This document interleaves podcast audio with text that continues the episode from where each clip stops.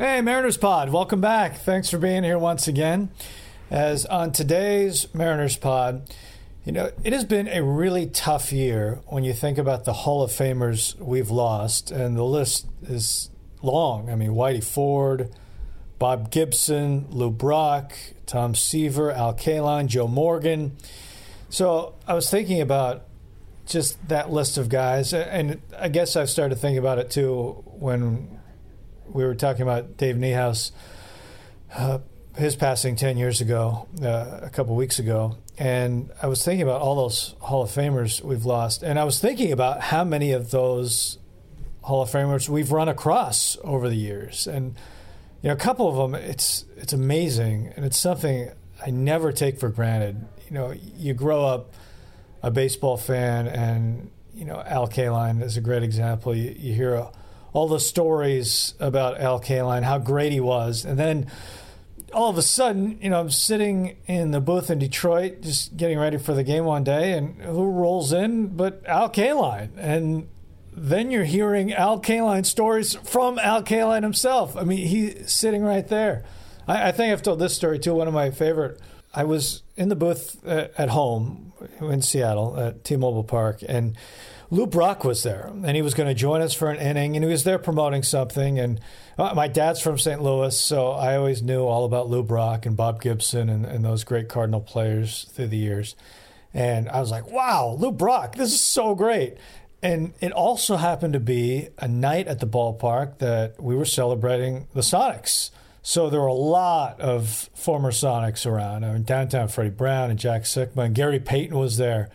And it just so happens – you know, we're in the booth, the game's going on, and you know, if you can picture the booth, there, there's a front row where now Rick and Aaron and I kind of sit, and then there's a back row that's kind of elevated, and that's usually where Shannon Drayer sits, and there's a couple open seats up above us. And so I was sitting there for the ball game. This is a, a number of years ago now, and Gary Payton happened to roll in while Lou Brock was about to go on air with us. So, you know, I am sitting there in the top row, and Lou Brock is next to me. Gary Payton is next to me. You know, I was a huge Sonics fan growing up, so the fact that Gary Payton there was amazing. And it was just Lou Brock and Gary Payton just carrying on this long conversation, which is just something I will never forget. And Gary Payton being Gary Payton, just animated. It was so great. So, so fun. So I thought about some of these conversations, and fortunately, we had a number of these Hall of Famers on air with us. So I thought we'd revisit some of these conversations. And one of them is Lou Brock. He did go on air with us, and it's really interesting. I guess I'll get more in depth with it as uh, before I play it for you because the half inning he was on with us was interesting in a number of ways. So I'll talk about that. Uh, also, Jerry Dipoto has a great Tom Seaver story. We never had Tom Seaver on the air with us, but Jerry Dipoto has a great story that I'll play for you. Just a couple years ago, we had Joe Morgan on. Uh, he came on with us when we were in Houston. We happened to be there when the Astros had their initial Hall of Fame class, and Joe Morgan was part of that, so he came on air with us, so that will come up. And also, uh, a really nice conversation with Aaron Goldsmith and Al Kaline. And Al Kaline talks about facing Bob Gibson in the conversation as well. So that we'll do that in a few minutes. So this is, I think, a, a fun one to revisit some of our, our, great conversations through the years. And I guess why don't we start with the Lou Brock? And what's interesting about this is, so just so you know, he he was on with us during an inning. And I cut out, I edited, otherwise, because the inning lasted forever. It happened to be the last start for Erik Bedard in a Mariners uniform, and it was an eight run inning that was put up against him. He got bounced in it. So the conversation with Lou Brock is happening while this inning is going on. So he's on the air forever. But I essentially sliced it down. You will hear some of the action, but I sliced it down to just the conversation with Lou Brock. Still, it's like 15 minutes long, and that's with cutting most of the action out. But it's kind of funny how stuff works. So that's the first conversation is with the great Hall of Famer uh, Rick Rizzs and Dave Valle with them on this broadcast with the great Lou Brock. I have a very special guest up here in the booth, uh, one of the greatest outfielders in the history of the game. with uh, the St. Louis Cardinals for many, many years. Lou Brock is with us. He's in the Hall of Fame. And man, I had a chance to watch uh, Lou play for many, many years growing up in uh, Chicago. Here's the lineup and the 0 1 pitch swung on, ground ball toward the hole and short and through for a base hit. So Kotchman gets aboard. And one of the worst trades in the history of the game of baseball. The Chicago Cubs, you were with the Cubs for about three years. 1964, you get traded away to the St. Louis Cardinals for Ernie Broglio, Lou, and the folks in Chicago are still reeling from that trade. What did you think about the deal at the time? Well, it's funny you were mentioning that the trade deadline coming up, probably this week, this weekend. Yeah. Uh, when it happened, I get a lot of talk about that. One of the guys who covered that trade was a rookie writer, never had written a story before, and it turned out to be uh, Brent Musburger. Oh, yeah. And uh, that trade, ever since then, has been sort of in baseball Oh. history as a lopsided Well, trade. it was lopsided because you went on and had a Hall of Fame career. Here's Kelly Shoppach, and he takes a strike from Bedard 0 1. Well, it's not the fact that Ernie Broglio wasn't a good pitcher. I mean, he had won Oh, 60 yeah. games, so therefore, I didn't feel too bad when I got traded for value. And the next pitch is Shoppach low and inside for ball one and one and one, visiting with uh, the great Lou Brock and Blue. What brings you to Seattle at this time? Well, I'm a spokesperson for a diabetes awareness, a program around the country. Uh, tonight is diabetes awareness here at the ballpark. I was, came out just to support the American Diabetes Association, and therefore I got a chance to come see the game and talk to you, and to enjoy the beautiful sunshine here in Seattle. Well, it's finally here with us, Lou, because it wasn't this way a few weeks ago, but now we have some beautiful weather. Swinging a foul back by Shoppach, and the count one and two. So, best of luck with the Diabetes Association.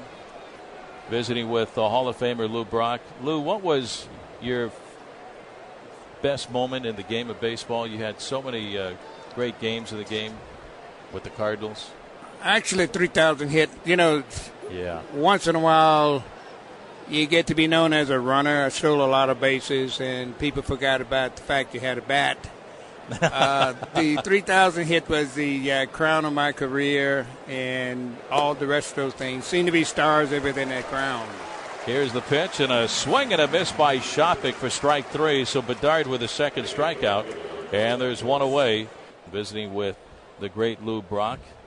Lou with 938 career stolen bases. He had 118 steals in 1974 when he established the single season mark at that time. Here's the pitch on the way, and it's outside for ball one, one and one. And what do you remember about that night when you broke the record?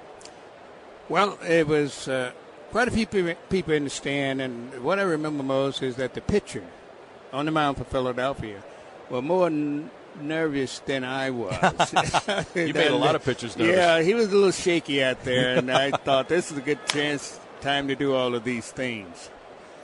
But uh, it was a, a big night, and I was 35 years old at the time. They equate that to a 10 year old horse running in the Kentucky Derby. so that that's what I mostly remember about it. It was a, it was a it was a task, and it got done. Well, I was a 19 year old kid, and I happened to be at that ball game. Drove up from Southern Illinois University to watch that game. That's the night you set the record. Here's the pitch, low and outside ball two, two and two. And 10 years later, you were nice enough to sign that ticket. I kept that ticket with me Wow. for 10 years. And I met you at the Adams Mark Hotel in Kansas City, and you signed that ticket for me, and I appreciate it. Well, thank you, thank you for asking. Thank you for keeping up with it. That's a hard thing to do for 10 years to hold on to a ticket. Oh, that was my good luck He piece. kept it in his wallet. He kept it. Yeah. It I never did. left his person. Wow. Yeah, That's No, incredible. and- yeah, and you signed it for me, so thank you very much. Besides being blessed with tremendous speed, obviously, some great base stealers in the history of the game. There was Maury Wills and and you. Here's the pitch on the way, and it's high for ball three, three and two. Then Ricky Henderson came along. What made you such a great base stealer? Number one is the Cardinals actually wanted to use the stolen base as a weapon.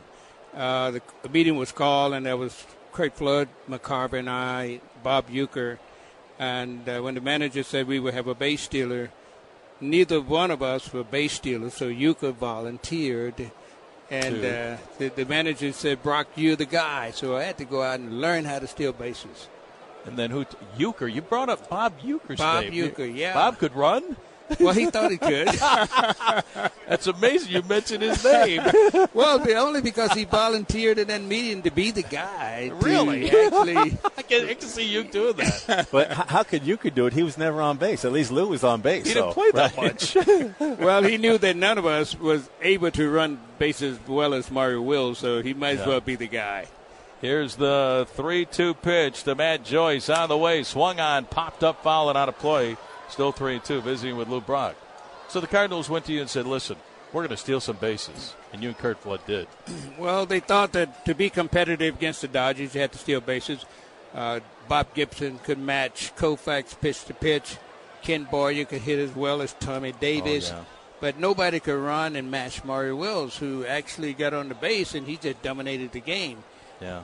The Cardinal wanted to do that too, so I was the chosen person for that. Well, they chose the right guy. Here's a swing and a pop up behind home plate and out of play, heading for Mr. Brock. And the count is uh, still 3 2. Lou, are we ever going to see a, another guy steal 100 bases?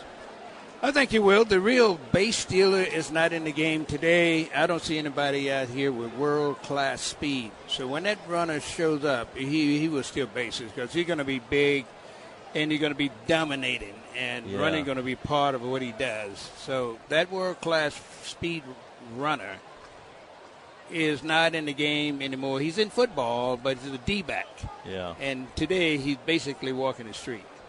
Love to see another Lou Brock somewhere. Here's the set by Bedard, and again the 3 2 on the way to Matt Joyce. Curveball, and it misses outside for ball four.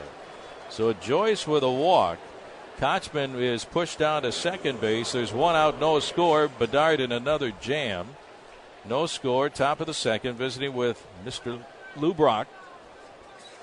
You know, Lou, you, you brought up a great point. You were talking about how so many people look at your career and they, they think of you as speed in the stolen base, but you did have over 3,000 hits.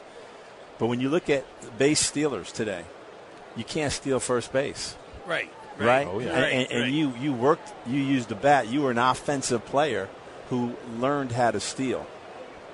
So that- Absolutely, and that's what I was talking about. The manager came to me and said, "You're going to steal bases," and I just thought he was not. He was off his rocker.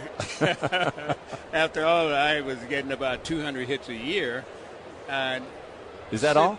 that was Yeah. all. That was all. He wanted you on second base after you got that hit. Yeah, but to get on the base and dominate the base and take over the game, that was not part of what I did. But uh, it didn't take long before I was able to do it. took about a year and a half, and then I began to love it. Here's The Sean idea. Rodriguez, and first pitch a strike. The next offer is a curve down and in for ball one, one ball, and one strike on Rodriguez. For you, what, what was easier to steal, second base or third? Well, I had some hitters behind me who you dare not try to steal third when they was up there. They were RBI Yeah. guys. So during my era, basically was getting in scoring position, Right. which was second base. Okay. That Here's makes the sense. Pitch. Swing and a miss by Rodriguez, and the count goes to one and two.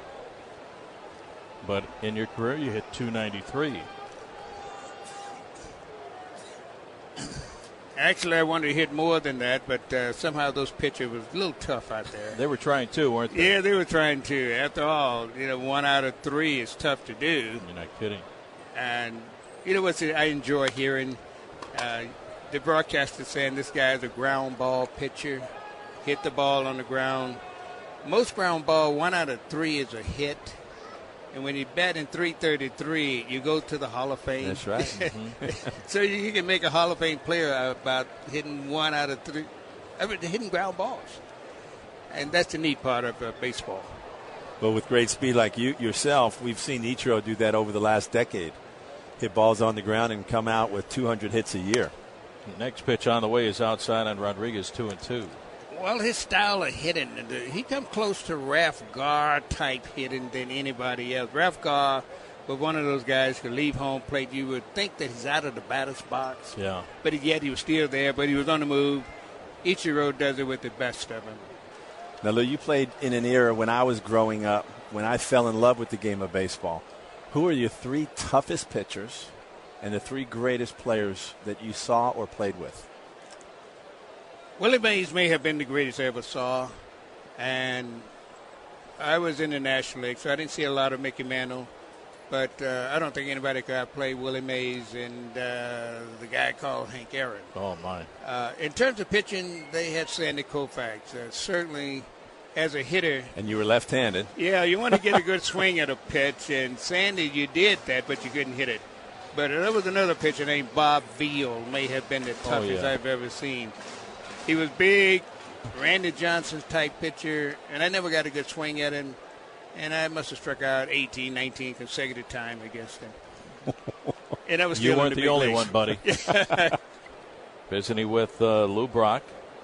Lou, you had that tremendous career in the big leagues for a long time with the Cubs and the St. Louis Cardinals. And then at the end, after you retired, resigned to the Hall of Fame, here's the set. And the 2 1 pitch on the way, swung on, fouled out of play, and the count is even at two balls and two strikes. What was it like standing up there in Cooperstown? You know, that- people ask that question quite often. I always say that now you have been voted in, you're nominated, you're standing there, all of the Hall of Famers around you. All you know is that you have a seat among those guys, and basically you just want to say, do not bother my seat until I make this speech because Here's the pitch, swung on, ground ball to short, taken, bobbled by Ryan. He's got it. The throw to first, and it's in time to get Longoria on the play. Jennings will score from third, and the Rays now have a four nothing lead, and there's two outs in the inning. So give Longoria a run, bat it in. But had, that had to be a tremendous moment for you. It's a tremendous moment, in as much you know that somewhere around 17,000 men to play the game. There's only about 200 that made the Hall of Fame, and you've been one of them. And you feel fortunate to have been selected. Uh, it's not something that you can look at and say, I want to do these Yeah. things. You got to be selected. well, congratulations, buddy. You know, it's funny you asked that question. This past weekend was a Hall of Fame induction, Yes. and uh, about 45 guys came back to watch Blight. I mean, Bl- Bly Blyleven, Levingood, yeah. and yeah. Robbie Alomar, Pat Gillick. they did tremendous well at the microphone. They wasn't nervous. And I thought Bill Mazeroski was the epitome of going into the hall. He had waited so long. He stood up there about five seconds, cr- Cried. couldn't go any further, and that was it. That was Yeah. it. He was done. He was done. He was done. He sat down, cried, and sat down. Right. Some people say it was the greatest speech of all time. We think it was. It was short for you. it was guys. short, but the fact emotional, it, it, it was. Yeah, It, it went off the Richter scale. yeah. Dave Uh, Niehaus talked about that. He's close friends with, uh, was close friends with Bill. When you first came up with the Cubs, what was it like playing with Ernie Banks? It was a joy. Ernie is was the kind of player and still is the kind of man that talks to everybody. He just talked. And it made you feel comfortable. He knew everything about you. You walk into the big league, he'd tell you your name, what college, what your college coach name was. Huh. You go, wow, Really? this is big league baseball. Uh, that's Ernie Banks. He was the only person who could ever do that. One of the greatest ambassadors of all time. Actually, Ernie used to drill me every night as to could you hit Sandy Koufax? Can you hit Di- Drysdale? Could, I mean, I could not go to sleep. I had to answer these questions. Really? Yeah. Say, Ernie, how did you do against Sandy? Well, he always had a He theory. He said this guy just had Oh. two fingers on the ball. The other one got three fingers on the ball. You got to release it. And uh, you can hit it. You can do it. He was a great encourager. Lou, were you signed by Buck O'Neil? Yeah, yeah, I was scouted by Buck O'Neil and uh, Southern University Baton Rouge, and Buck O'Neil signed myself, Ernie Banks, Wow. George Altman. Wow. Uh, he was pretty good. Had a pretty good eye for talent. Yes, he did. Yeah. How come he's not in the Hall of Fame? Here's the pitch down and away on Kotchman for ball one. There's a special Buck O'Neil Achievement Award, but I'd love to see him in the Hall of Fame for what he did in the Negro Leagues with Kansas City, bringing you guys to the big leagues. I doubt if he ever get in. He had that last shot at it about three years ago, and that was it. But the fact is that the Hall of Fame have gone so far to create a Buck O'Neil Award, so Yeah. his name uh, be immortalized in the history of baseball. Lou, I'd love, I loved it when we'd go to Kansas City and Buck was there. He still had that bounce in his step and that smile on his face, that energy, that life, that passion for the game and the people who played it and telling the stories about cool Papa Bell. oh, man, and Satchel Paige, his roommate. Speaking of Buck O'Neil, you know, they tried uh, one year to make him the oldest player to go to bat in the minor leagues. In the minor leagues. Yeah, he was in his 90s. So he got into the game. They said, do not swing at the ball. Uh huh. And they threw a pitch rather close. Buck swung at it. No way. when they asked him what happened, he said, they got it a little close. at 90 years of yes, age. Yes, he took a wow. big whack at it. I knew about Minnie Minoso. Yeah. Playing in what five decades? Right. Wow, Buck O'Neil. God. So his name is in the history. His history book. Sure miss them. Well, they play a different brand of ball today. During my era, I hate to say it, two or three batters would be on their back by now. Yeah. they don't pitch inside they anymore, don't do Lou. No, no, No. that's why. Here's the pitch on the way, swinging a foul out of playing the third base side. Well, and that's a great point. The other thing is that that is so amazing to me to see the number of hits that you had in a in the pitching era.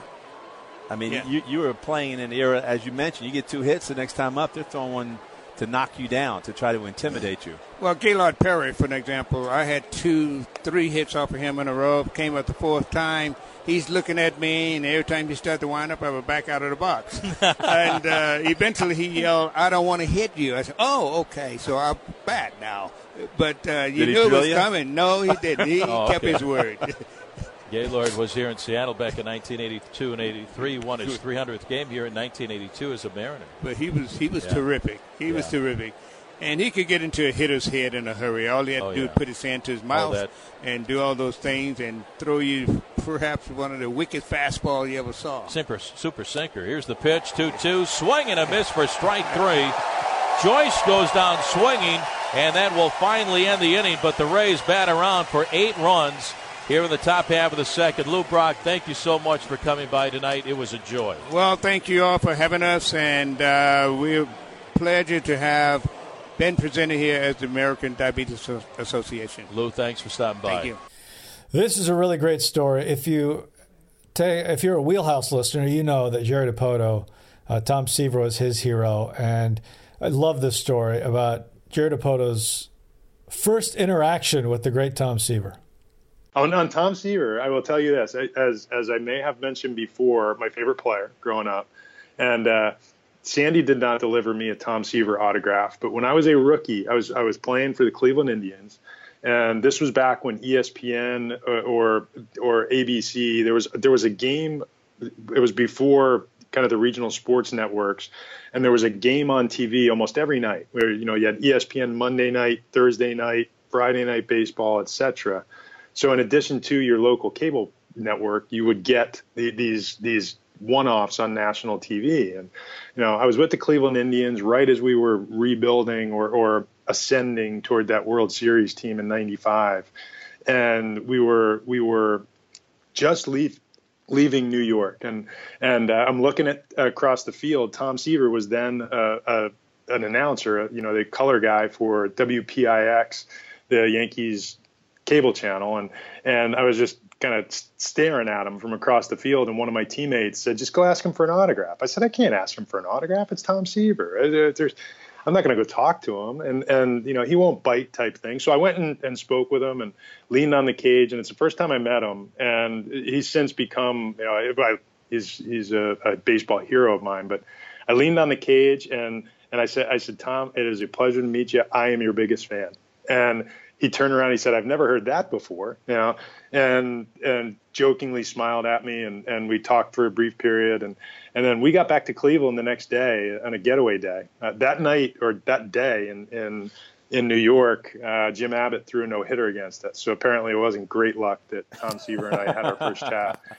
But we, we made our way back to Cleveland, and the clubhouse guy came and presented me with a with a, a brown paper bag, and he said, "Hey, Tom Seaver, you know, we were getting ready for an evening game on on ESPN, and he said Tom Seaver passed this along, wanted you to have it." And I opened up the bag, and it was a baseball sign, you know, to Jerry from your number one fan, Tom Seaver, and that that still holds a very prominent uh, position on my desk. So, uh, you you brought a good memory back. Oh my gosh, that is a fantastic story. What were, can, Yeah. you, can you imagine? Do you remember what you were like when you opened that up? I mean, that must have been an utter shock for you. Oh, it was like a kid in a candy store, truly. And and it's uh, of, of the many things that I've collected through the course of my time in the game. I my I think I, I may have mentioned this. Like my my brother, who is uh, my brother's a psychologist in suburban Kansas City, uh, big big Tom Seaver fan himself growing up, and and he's asked me about my biggest thrills. Like, what were your biggest thrills? And and uh, you know, and that is one of them. The first time I met Tom Seaver, the first time I met Nolan Ryan just the, the the first time I faced George Brett. You you get that that you get to do the things that you dreamed about doing when you were a kid, and it's just it's it's phenomenal to to kind of live the, the life of Riley, where you you realize all your dreams, and it's awesome. So we were in Houston a couple of years ago, and Joe Morgan was being inducted along with uh, many others into the initial Hall of Fame class for the Houston Astros, and he joined us for a half inning on the air. Joe, who did you pay it for? With Nellie Fox, you know, got you going when you were as you were you became an established player. Who did you pay it forward to? What guys did you take under your wing? Well, I think when I it, it was actually all turned out to be Pitched Altuve, popped up, foul on the first base side, and it's going to be out of play, and it's 0 2. It was actually most of the guys in Cincinnati. They brought up a lot of young guys, Griffey, Concepcion, and those kind of guys. And I just kind of passed along what they taught me. Uh, and, and make no mistake about it, I've said this a hundred times that everybody should be blessed to play one season with Pete Rose. I'll bet. I know Pete has done a lot of things, and I'm his biggest critic for doing things. But I tell you what, I lockered next to Pete Rose for eight years. You played with him in Philly too, right? Yep, and played with him Yeah. one more year in Philly. But let me tell you something. Like I said, everybody should be blessed to play Mm-hmm. one year. You don't have to play two or three or whatever. And I got to play nine. What was You the know what I biggest? mean? So what's the biggest takeaway? Just the way he came every day. Right. Pete Rose, I don't care what it is. Every game was like the seventh game of the World Wow. Series. He's the only guy I've ever seen that could do that. Mm. I mean, every day it was like the seventh game of the World Series. I never, you know, rest, I, and not not me, not anybody else that I've ever seen could do that. Yeah, so you come in sometimes, man, I'm feeling a little down. I look over at Pete. he said, man, let's go. You know, I mean, that's the way it is. I, I like to think that I helped him to understand a little bit more about what winning was about. He, he didn't ever walk before. After I got there, he got 100 walks. You know, he got on base more. We just, it, he just, we, we helped each other, you know, and uh, I, I, I say it all the time. I was just fortunate. Sparky knew what he was doing when he Oh, locked yeah. me next to Pete. Nice. Yeah, So Sparky was that's a the way smart it was. man. Sparky was very smart. Visiting with a And he'll two-time. never get the credit he deserves for being the chief of that big red machine. Oh, Man, Oh, you guys were good too. yeah, I love well, we were good, but Woo. but Sparky knew how to handle everybody. Swinging a fly ball deep into right field. Smith going back, and this one is gone. Goodbye, baseball. Little Jose Altuve with an opposite field home run to straightaway right. Astros now lead it by a score of four to nothing here in the bottom of the fifth. Joe, does he remind you of anybody? No, No. he's amazing.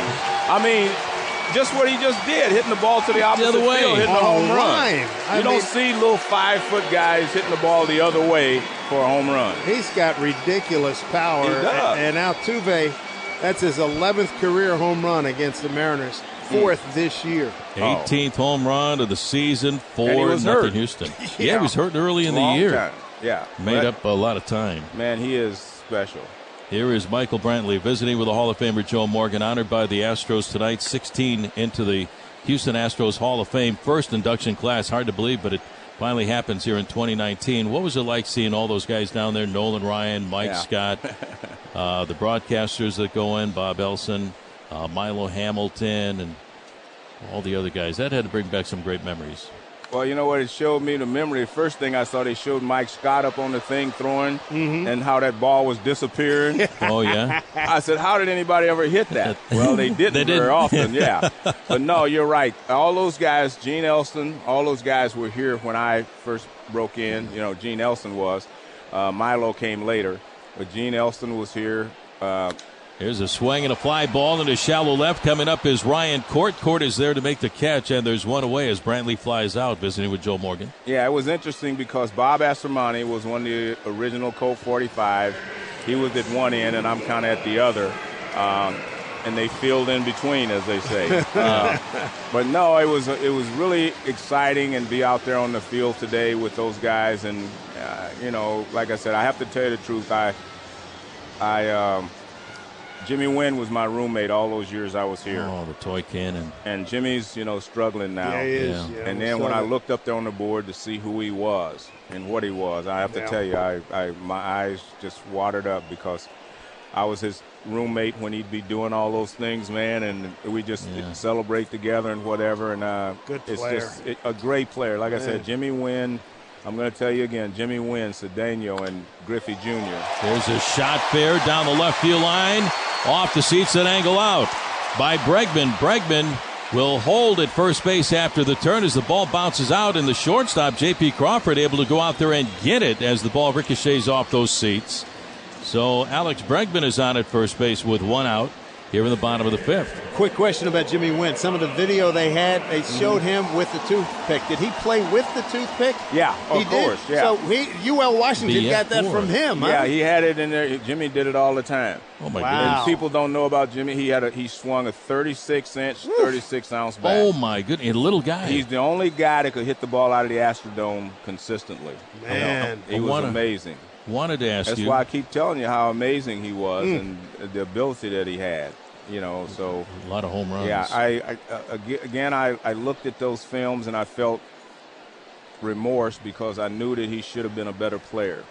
Jimmy Wynn should be in the Hall of Fame. Cesar Cedeno, to me, should have made the Hall of Fame if they would have reached their potential. Ken Griffey Jr. did. So Yeah. those are the three best young players I've ever No seen. No kidding. Yeah. Wow. Here's a talented young man, D.H. Yordan Alvarez. One for two tonight, an RBI single, visiting with Joe Morgan. The pitch to Alvarez, a strike, and the count evens at one ball and one strike. Have you seen The this eighth- kid? Yeah, but I've watched him because Enos Cabell and I talk all the time. He told me this kid is coming. Oh, he's special. He told me when they're coming. I don't know if I've ever seen him take an offer. I mean, I just he's just amazing. I mean, and he hits the ball hard. Watch his balance. He's got stuff that young guys don't have. I mean, he's he's he's got balance, and he, we see he has strength. But he can whip that bat through the zone, but he can wait too. See, that's the difference. A lot of young guys come up and you start doing this to them. Yeah. Oh, they can't hit. This kid's not like that. Joe was throwing a curveball, by yeah, the way. oh, I'm sorry.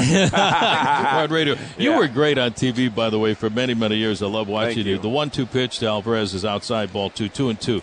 The eighth wonder of the world, Yeah. the Astrodome. What in the world was it like when that ballpark opened When up? it opened, it was fantastic because it was so hot outside here. You couldn't Oh. play Oh, outside. Man, that had been awful. But it was also very big. You Yes. know, you couldn't hit the ball out of the ballpark unless you were Jimmy Wynn.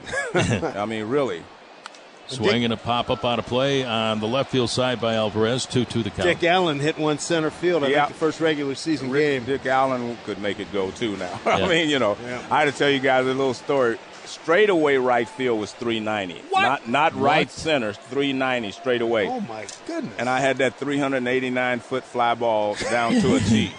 that's why this. That's why this came in. Oh, you get the flap? clapping in my the arm. flap? It came in. Well, it was, was- to remind me to get my elbow away from my body. Here's a swing and a line shot into the gap in right center field by Alvarez. Ronnie second, heading for third is Bregman. Up with the ball is Smith. The throw in is going to be cut off by the second baseman Nola. Bregman will stop at third on a base hit, a single into right center by Yordan Alvarez. And now the Astros have runners on at first and third with one out. The kid can flat out hit. I told you, I've watched him since he came up, and uh, he, you're right. He can hit. Rick and I, Rick brought up a point yesterday. He said he's wearing 44. Reminds me, reminds him of Stretch. I said the style is a little bit different, but Right. the presence is similar to McCovey and Stargell. Well, they de- he definitely has a presence. Yes. Every time he's hitting, I don't leave the room, as they say. I watch everything he does, and I've watched him. I don't, like I said, I don't think I've ever seen him go 0 for 4. Mm. I mean, he is, he is, he's a stud. I mean, he's hitting 320 or 330, whatever. Yeah, 336 coming Yeah, into the game, I and he's two for three man, tonight. Yeah, he's he's he's their new stud. Yeah. Here is Carlos Correa. Correa is one for two on the night. Astros lead at four to nothing on the home run by Altuve here in the bottom of the fifth inning. First and third for Houston with one out. The stretch and the pitch to Correa from Gonzalez spins him away from ball one. And you're here for many years in Houston. But what was it like on that big red machine? You had so much talent. and, and so much fun. I mean, we talk about enjoying coming to the park every day. That was what the Big Red Machine was about. Everybody on that team loved playing the game. They knew what their role was, and it was just an amazing clubhouse. It was just unbelievable Yeah. to go in there sometimes. And hey, we come to the ballpark at three o'clock in the afternoon just so we could hang out with each other. You know, we played eight Oh, o'clock man. games back in those That's days. right, Now, Yeah, yeah. I remember, those the World, days. the '76 World Series, and the Yankees Right. had a good team, and you guys Oh, yeah. mauled them, mauled them. 76, people say 75 was the best team, but it wasn't. 75, we won more games regular season. But 76 was the best team. We swept the Phillies in the playoffs. We Yep. swept, swept the Yankees, and if we'd have had somebody else, we'd have swept them too. I don't think there's any question That's how good we about it. were Yeah. at that point. We had everybody was at the top of their game. We didn't have any injuries. Everything was just smooth. Right. You know. I mean, your and it was bullpen was, was crazy good. Everybody acts like we didn't have any pitching, but like you said, our Yeah, you bullpen did. was the best in the league. Yeah. Yeah. You know, yeah, we had we had no we had Gary Nolan, we had Freddie Norman, we had Don Gullett, um, who was a for, Jack Billingham. Those guys were they could pitch, man. Here's a Heads swing and a up. foul backing out of play off Just to our to our right, right. almost to Joe Morgan, and the count is still even on Correa. I would have gotten out of the way. That's the one thing I learned in the broadcast Yeah. booth. Yeah, Yeah, buddy, that's- that's, exactly right. When I was with Jon Miller, he, he you didn't try to catch Jon. That hurts. The ball will I hurt. know it does. I get out of the way. No, Yeah. you can have. I get it. If it stopped rolling back here, I'll pick it up. There you go. The old Uecker Yeah. line, right? yeah. Well, I'm not definitely trying to catch any balls come up no, here. those days are done, man. Marco Reddy and the 2 2 to Correa swing and a pop up straight up above home plate. All for the mask is Narvaez. Now he comes back to the one he track. Quick adjustment, reaches to his right, and he makes the catch. Correa pops it up, and Narvaez uh, with enough room behind home plate to get to it. And there's two outs now for the Astros with two on here in the bottom of the fifth inning. Give me, uh, Joe. uh, You talked about Jackie Robinson. I was wearing Yeah. this 42 cap because I mean, I, I said outside of my old man, probably my greatest hero for what he did Yeah. and what he enabled you and I to do. What was your contact with him over the years? I, I was fortunate enough. I only met him one time, mm-hmm. And he was broadcasting Saturday night, Sunday, Saturday afternoon baseball here in Pee Wee Reese, hmm. and they were going to do our game in San Francisco. Here's the pitch to Gurriel. A swing and a pop up down the right field line. Long run for Vogelbach and Nola, the second baseman, diving for the ball. And did he come up with it? No, Nope. he didn't. Just beyond the reach of Nola, diving behind Vogelbach down that right field line. Could not make the catch, but what an effort by Austin Nola. 0 1 on Gurriel. Well, it'll let me finish my story because if he'd have caught that, That's Jackie Robinson was going to broadcast the game. I Right. couldn't sleep the night before, knowing that he was going to broadcast our game. I couldn't wait to get to the stadium mm-hmm. just to walk and say hi to him. All the, all night, I thought of things I was going to ask him. I'm going to ask him this. I'm going to ask him. I was all this stuff. I get to the park, and here he is. Man, I almost panicked, but I walked up to him. Shows you how nervous I was. All I could, only thing I could say to him was thank you. Wow. And he, and he looked me in the eye. That said it all. I thank that's the best That thing I've ever all. done. I tell people.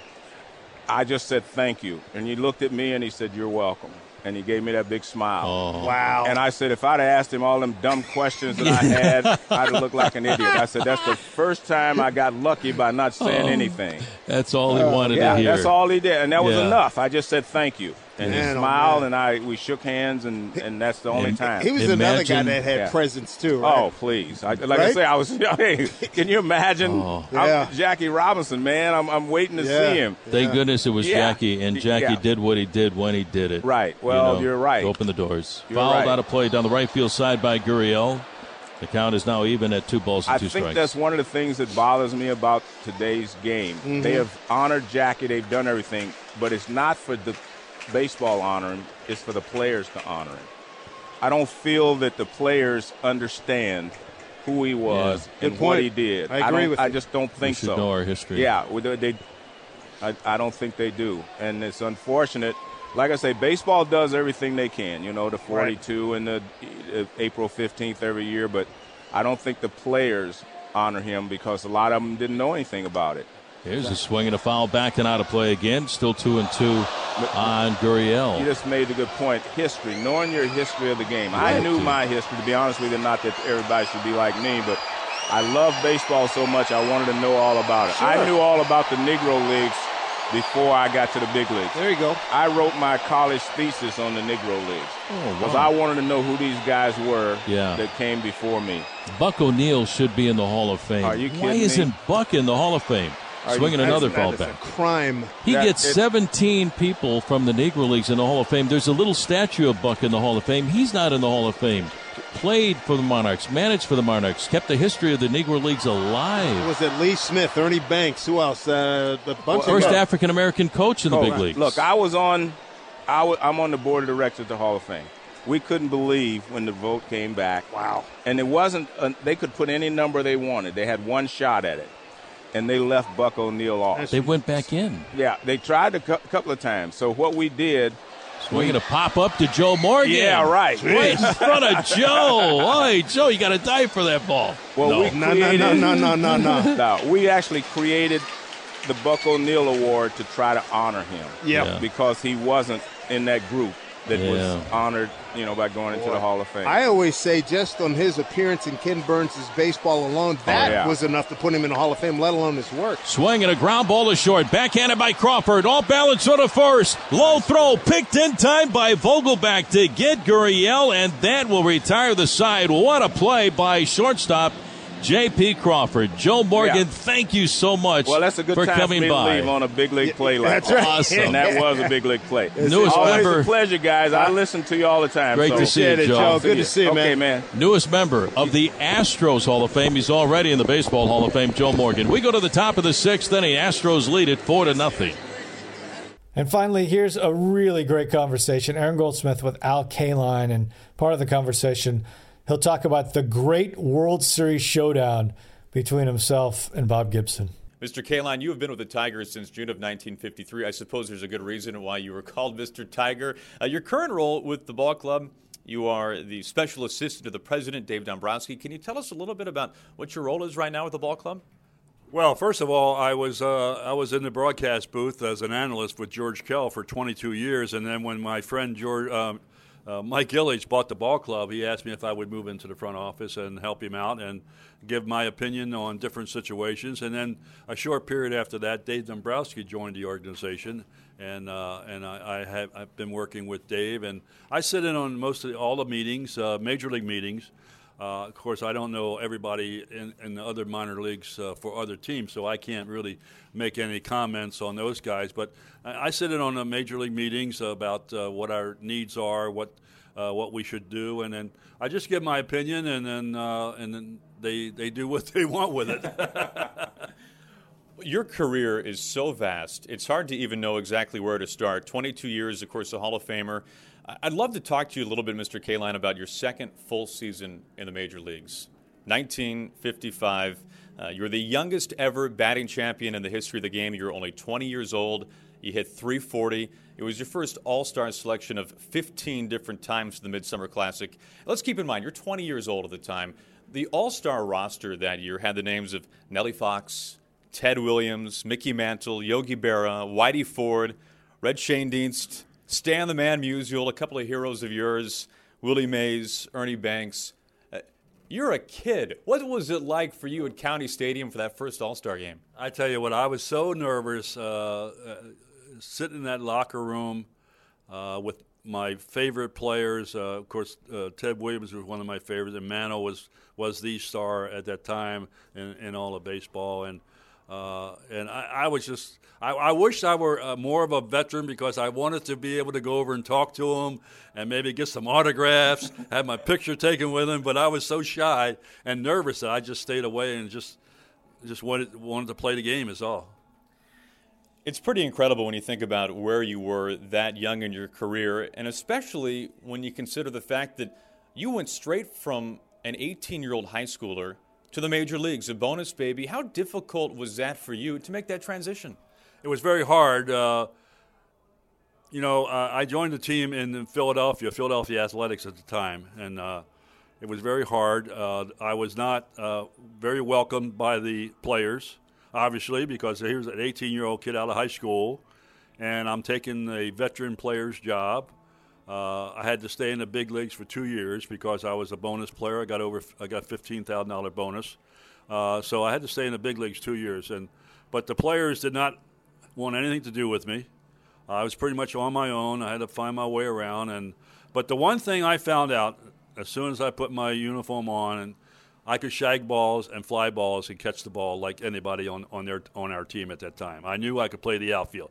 Now hitting, different thing. 18 year olds coming out of high school now facing major league pitchers. So uh, that was something I really had to work on, and I did. Uh, but fortunately for me, I was always the guy that put the ball in play, even though it wasn't for power. Uh, but uh, not too many guys just went right through me. I mean, I could put the ball in play, and, and even though it wasn't a hard hit ball all the time, but at least I didn't strike out all the time. That's a good point. You bring up that All Star season, that first one we were talking about. You had somewhere around 80 walks and only 50 some strikeouts, and you hit 340. You just don't see numbers like that anymore today. And I'm, I'm glad, Mr. Kaline, you brought up the outfield 10 gold gloves, and people remember your powerful arm and, of course, your ability to cover the field as well. Where did that develop for you over the course of your career? Before shagging fly balls, maybe? You know, I, I could always, uh, I could always uh, judge the ball, run the ball down, and always, for whatever reason, I always had a very strong, accurate arm. With, and the, I may not had had the strongest arm, but I would put my name next to the most accurate thrower that I've ever seen. I, I always threw the ball. I never threw the ball that far off line like I, like you see today. Sometimes balls thrown 20, 30 feet off line. I never threw the ball that far, and every once in a while I might short hop the catcher or the third baseman, and, and, and not give him a fair fair hop. But I was always very accurate, and I took very uh, great pride in that, and that's something I don't think major league outfielders do today. Take great pride in what they do in the outfield. And which was more satisfying, a, a maybe a late inning home run or pegging a runner out at home plate from right field? Well, they're both uh, equally uh, important. Uh, the one thing about making a good play that I might be helping a, a pitcher uh, save his job.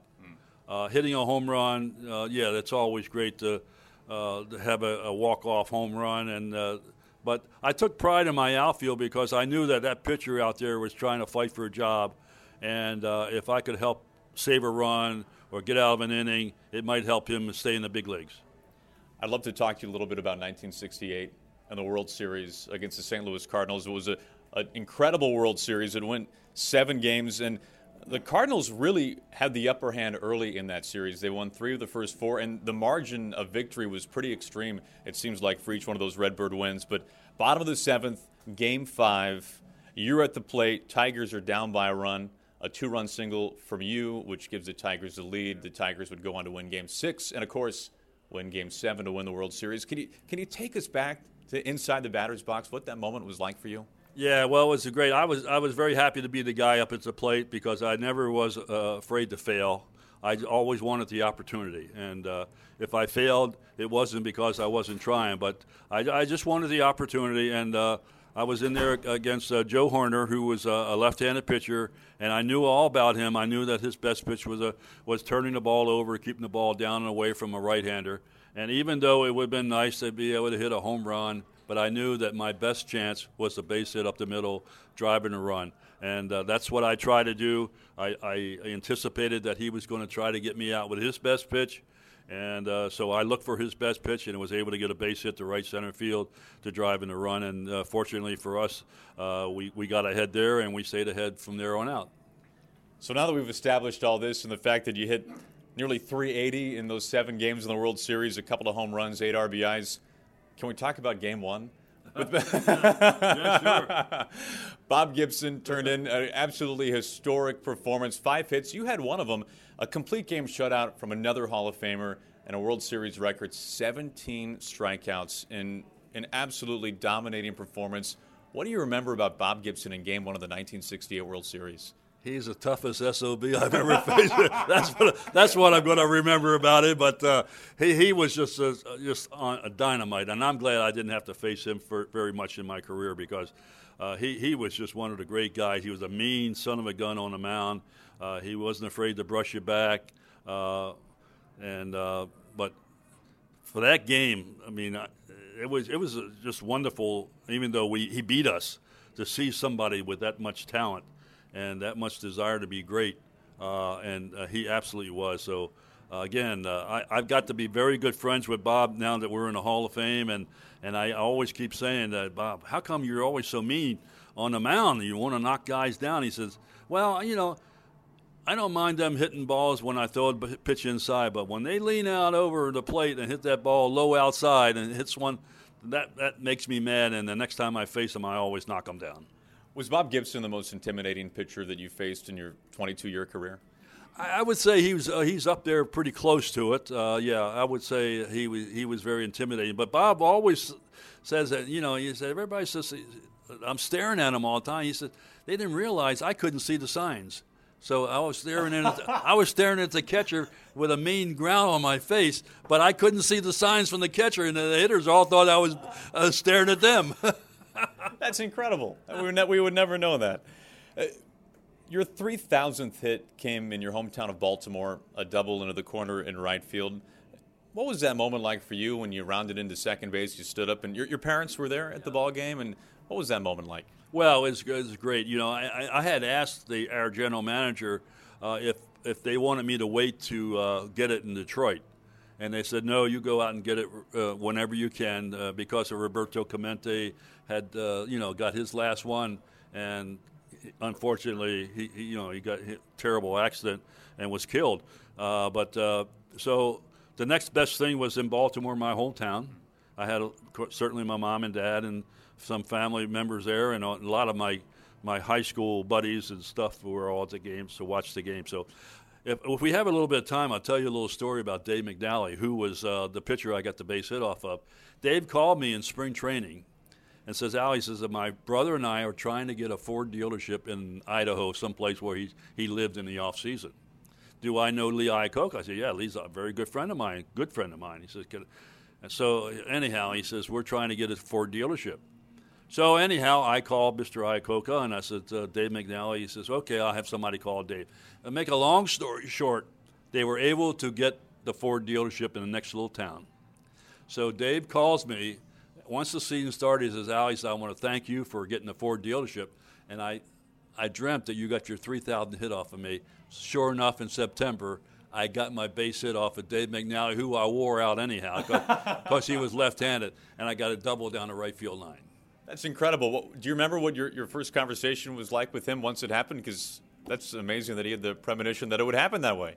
No, actually, I never, I never talked to him after that. I mean, he he just had called me on the phone and, and thanked me for helping me get the Ford dealership, and uh, that he dreamt that uh, I, I, would get the uh, the base hit off of him, and I had forgot all about it. And then once I got over to the uh, the locker room after the game, he called me and says, "I told you you were going to." so anyhow, it was uh, it was it was it was very nice of him. Yeah. Now going back to an earlier comment, that was awfully thoughtful of you to ask the Tigers if they wanted you to wait. Had they had said yes, that they wanted you to wait till the Tigers got back home, do you have any idea what you would have done in the batter's box for however many more at bats you would have had sitting on 2,099 hits? Yeah, you know, it was it was uh, uh, at least four or five games before we would have gotten back to the, Detroit for, uh, uh, you know, for a chance to get the uh, 3,000 hit. But again, uh, you know, I don't know what I would have done. I certainly I wouldn't have gone to the plate and try to make it out because there's only one time I was glad to ever make it out in my life, and that was the first time I was called a pinch hit when I was 18 years old first game in the major leagues, and uh, Freddie Hutchinson, our manager, didn't even know my name. He says, "Hey kid, grab a bat." It was the eighth inning, and of course I didn't have a bat. It was uh, much too heavy for me, and I pinched hit and hit the first pitch to center field for an out, and I was the only time I was ever happy to make it out. well, well, we'll wrap up from going from your first ever major league at bat to 1980 in Cooperstown, New York, when you're inducted into the Hall of Fame, and two of the first names that you mentioned in your speech were two players that you called inspirations to you to want to be a major leaguer Ted Williams and Stan the Man Musial. Can you tell us what it was about each one of those players growing up that you admired so much?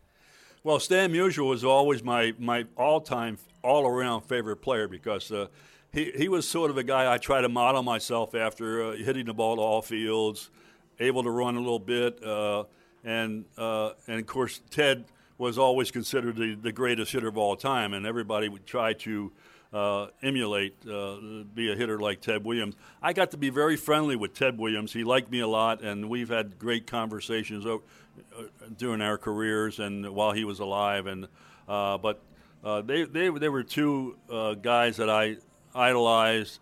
I really, I really loved Ted Williams not only for, for his baseball skills, but for the type of man he was on and off the field. He, he was really my all-time idol. So you talk about both those players, and as we talked about earlier, they're in the first All Star game you appear in.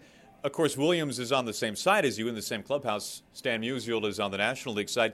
Did you say anything to Stan Musial or to Ted Williams in that first All Star game?